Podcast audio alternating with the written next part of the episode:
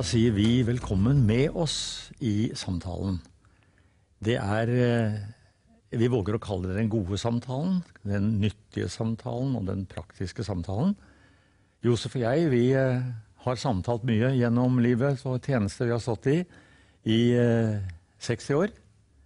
Og det har alltid vært så givende og godt, og nå ber vi med oss alle seerne her til også å delta i denne samtalen. Spennende. Ja, det er veldig spennende og utfordrende, dels for oss. Men eh, delta, ta imot, ha synspunkter og bli en levende deltaker i samtalen, du også. Vi eh, har i eh, de to øvrige programmer snakket litt om forskjellige sider som dere har eventuelt fulgt med og sett. Og nå har vi kommet til det tredje programmet. Og vi ønsker i dette programmet å snakke litt om forholdet mellom jødedom og kristendom. Eh, og det er jo inspirasjonen fra den boken som vi har gitt ut, som heter altså da 'Drømmen om Messias'. Der har vi et kapittel som handler om jødedommen. Hvordan er den, og hvordan er dens forhold til oss, og ikke minst til forholdet mellom jødedom og den kristne tro. Eh, jeg tror vi kan si det sånn, Josef, at på en måte er dette ukjent stoff for veldig mange? Ja, jeg tror at det som er eh, ofte oppfatningen, det er tvert om. Det er altså at eh, hvordan har jødene det til kristne? Istedenfor å vende på det. Det som var fra begynnelsen, var jødedommen. Og så har kristendommen kommet til. Men hvordan er det forholdet mellom eh, Hvordan har vi anpasset oss? I den nye situasjonen. Veldig interessant. Vi skriver her i, i dette kapitlet som kalles for jødenes forpliktende tro, jødedommen. Um, og vi har hentet en del opplysninger fra Aschehougs og Gyllenlands store ettbinds leksikon.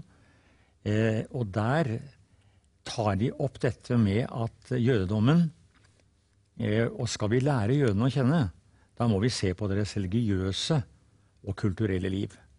Det er det som forsømmes i dag i samtalene og motsetningene, fordi man snakker bare politikk. Og glemmer at det er den religiøse dimensjonen. Jødedommen er en levende religion. Det er ganske interessant. Ja. Det er ikke noen døde lover og regler som ligger borte i eh, noe konservativt. Nei. Det er en levende religion. Og jødedommen var barnelærdommen for Jesus og apostlene. Ja, det stemmer. Så det er jo veldig interessant. Vi tar med litt mer her om det som vi kan si at for oss er jo det da slik at vi har for liten kontakt. Vi kjenner ikke til jøder i nabolaget, hva de står for og tror for. Vi er vel aldri i deres gudshus og besøker dem. Men vi kan si det slik at jødenes religion og tradisjon i jødedommen har sitt opphav i Bibelen. Det tror ikke alle kristne. Nei. Det har sitt opphav i Bibelen. Ja, er ikke det rart? Og det er de som har fått det. Har vi, vi, har jo forfatterne eh, helt ifra begynnelsen av. De som mottok Guds ord fra begynnelsen, var jøder. Og eh, troens far, som vi alle vender oss tilbake til å tenke på, Abraham, var jøde. Mm. Ja, og der har vi jo da Grunnlaget er jo Toran. Og, og jeg vil si det, Josef, det som, det som slår meg spesielt, er at jødene tror jo at Gud gav Moses de fem Mosebøker.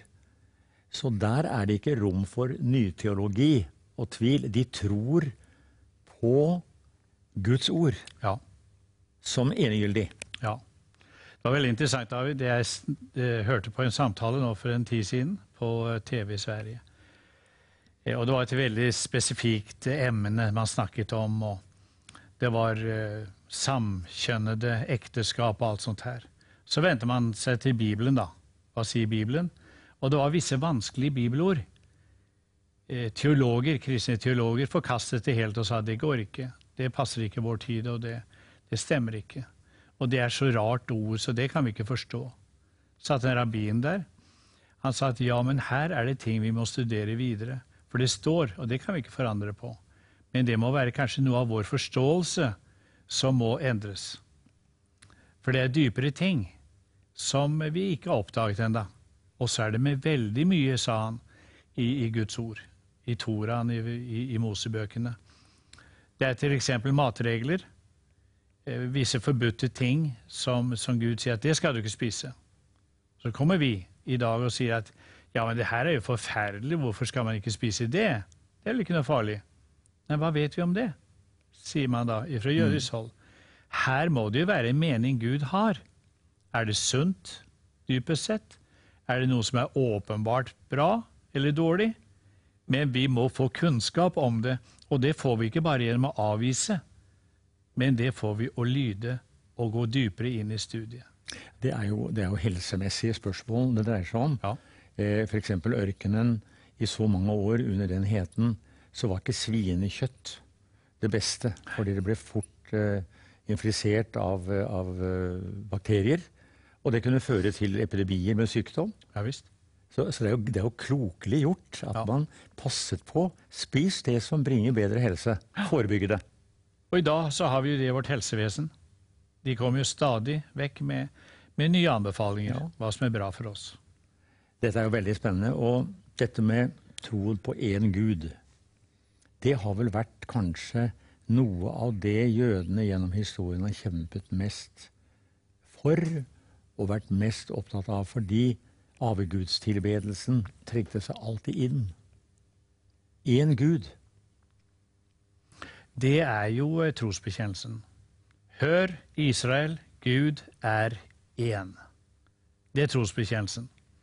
Og når vi er inne på det med trosbekjennelse, jødedom, kristendom, så er det jo ofte så, David, at kristendommen i sitt møte med jødedommen kommer med en ballast av trosbekjennelser og hva vi ikke tror, og, og begrenser det hele innom et, et system av, av, av, hva vi kaller trosbekjennelse.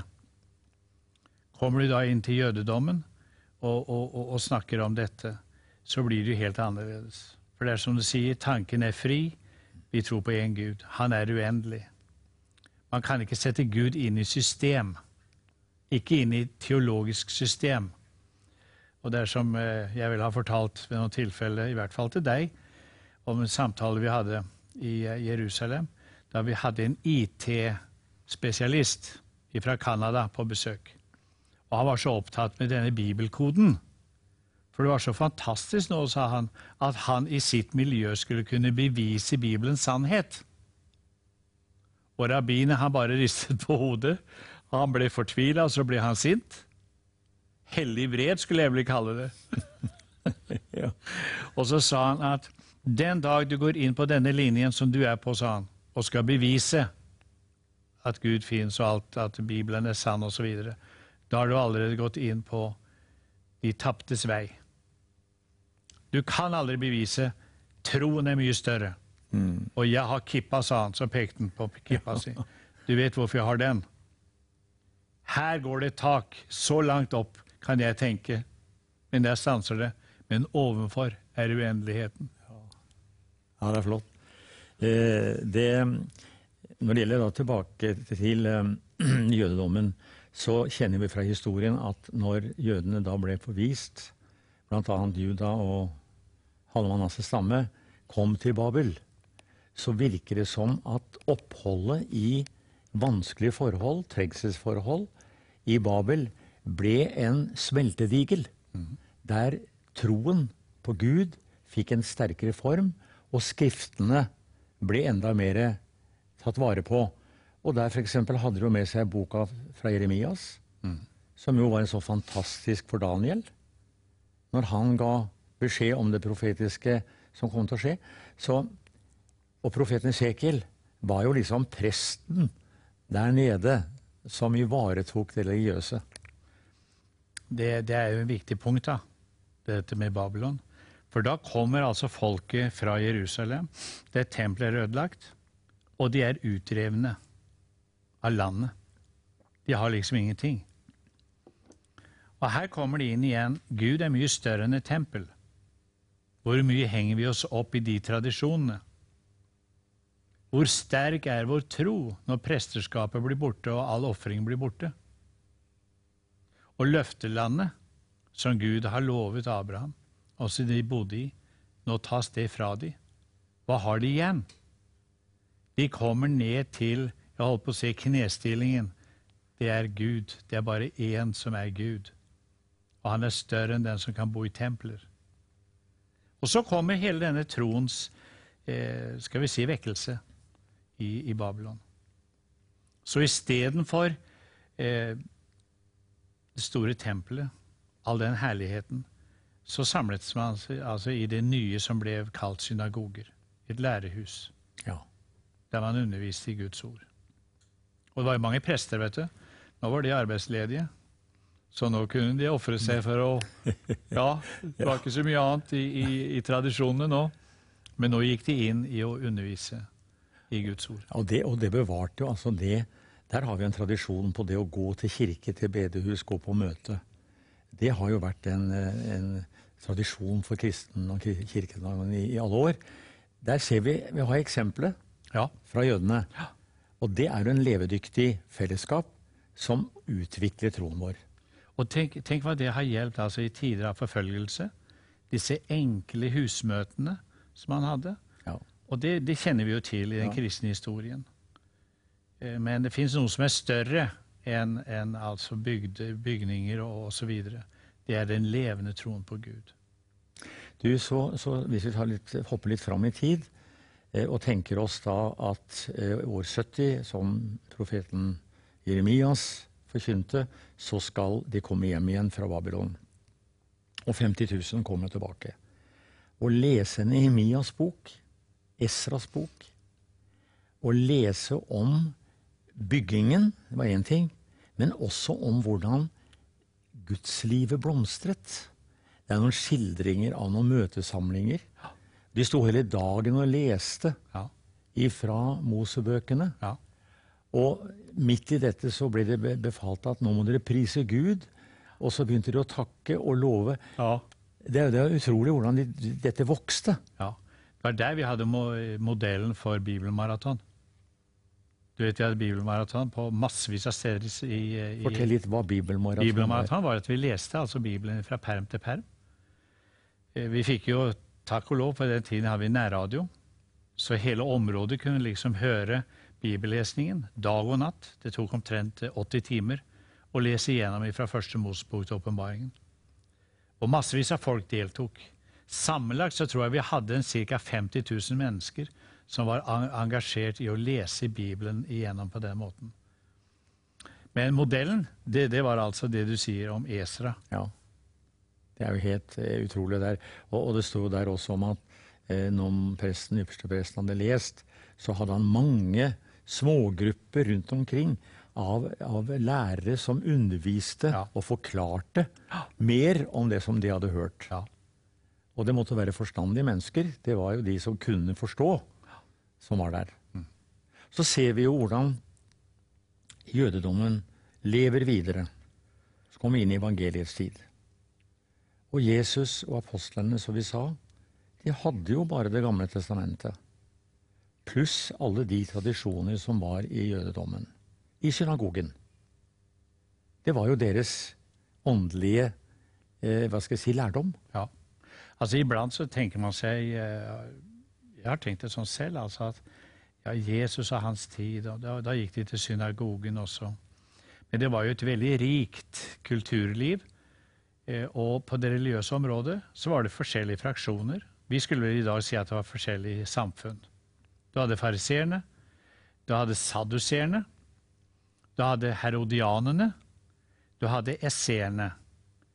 Eh, Og så er det vel en gruppe da som heter De stille i landet. Og den kanskje helte litt mer over til esseerne. Og det her er Esseerne var jo en, en ortodoks, eh, riktig eh, alvorlig gruppe. De, eh, de var sektlignende og holdt til ute i Kamran. Men deres fantastiske oppgave, midt i alt det du kunne sikkert på den tiden kritisere de for, at de gikk for langt i helliggjørelse og alt mulig, men de skrev ned Bibelen, så vi til og med, ikke minst er det interessant, i forbindelse med at Israel blir en egen stat, så oppdager altså en gjetergutt som er der nede i Qumran og, og passer på fårene, og han skal samle inn noen får, og slenger i vei med slynga si en sten som går inn i ei grotte og han hører klirrer til. De gjør undersøkelser, og der har du Døde havserullene, som er avskrifter fra Det gamle testamentet, og som, som beviser til og med en sånn eng, fantastisk sak som Esaias bok. Teologene sier at nei, det må være to stykker Esaia.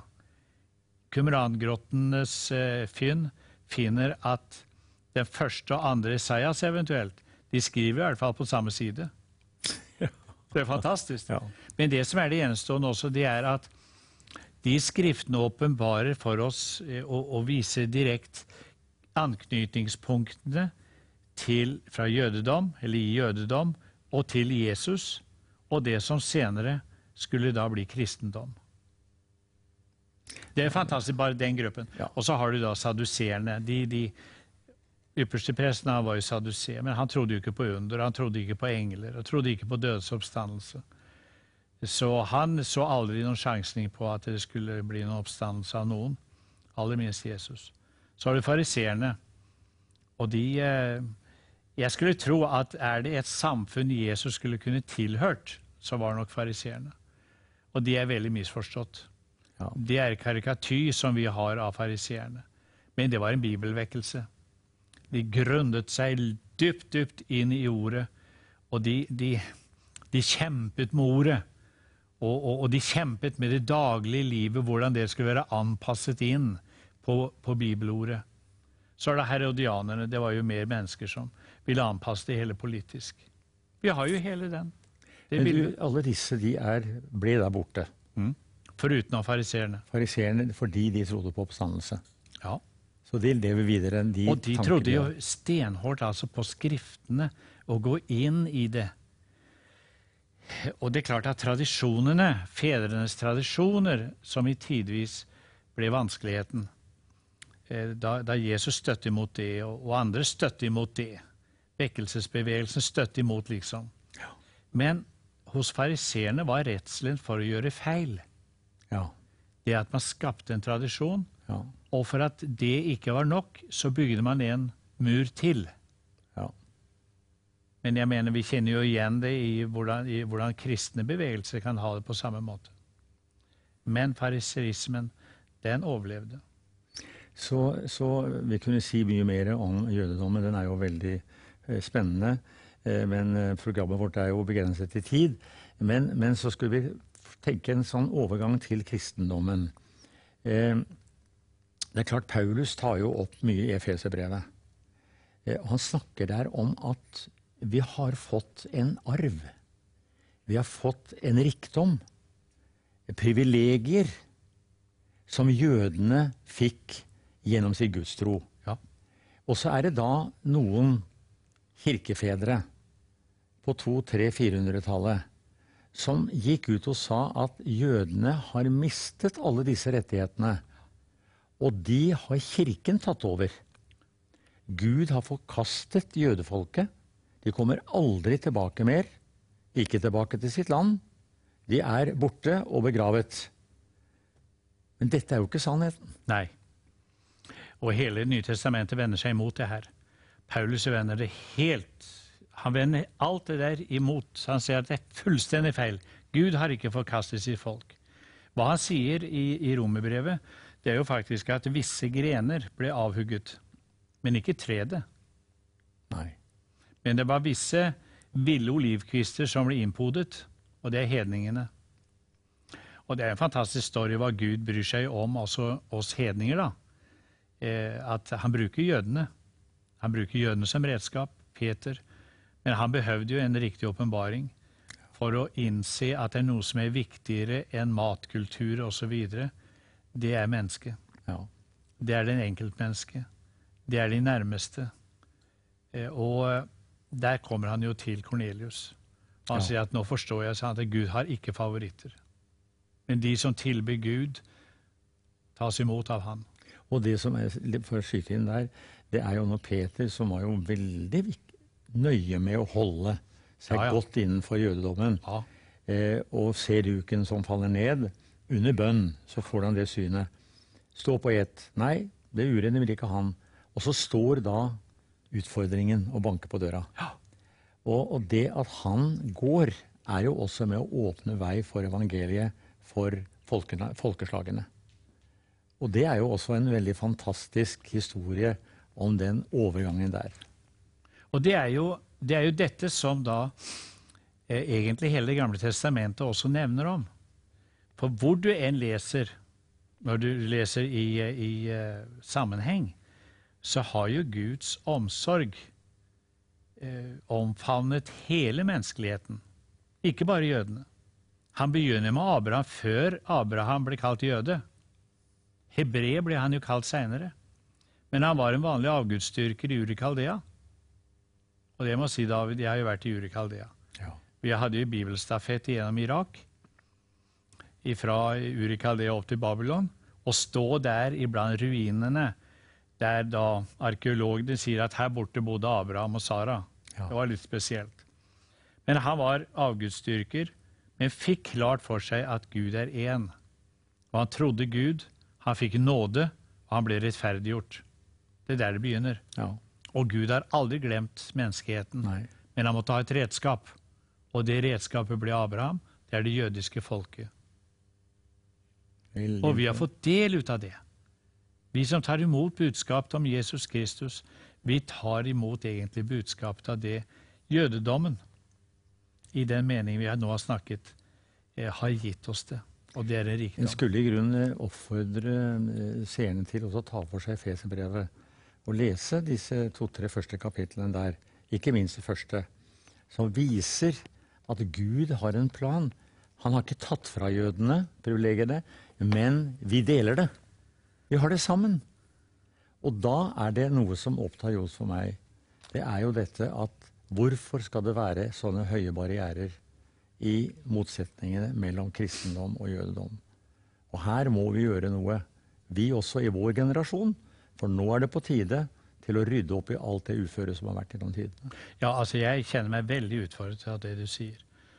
Fordi at vi kan ikke leve med de løgner Nei. som vi har vært med i forholdet til, til jødene.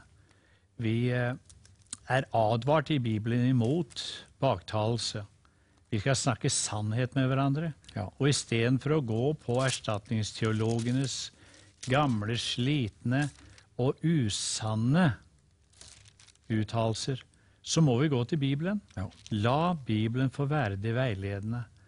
Og her er det jo fantastisk, da, som, som Paulus sier, at vi skal komme i hu, sier han i Efeserbrevet 2, at dere på den tiden var uten Kristus, utestengt fra Israels borgerrett og fremmede for paktene med deres løfte. Dere var uten Gud og uten håp i verden, men nå, i Kristus Jesus, er dere som før var langt borte, kommet nær til ved Kristi blod. Han er vår fred, han som gjorde de to til ett og brøt ned det gjerdet som skilte dem, fiendskapet. Og han ved sitt legeme avskaffet loven med dets bud og forskrifter. Dette gjorde han for seg, eh, gjorde han i seg selv i å skape de to til nytt menneske og stilte eh, og stiftet fred. Det er fantastisk. Ja, der ser vi jo tydelig at her er det en enhet på gang.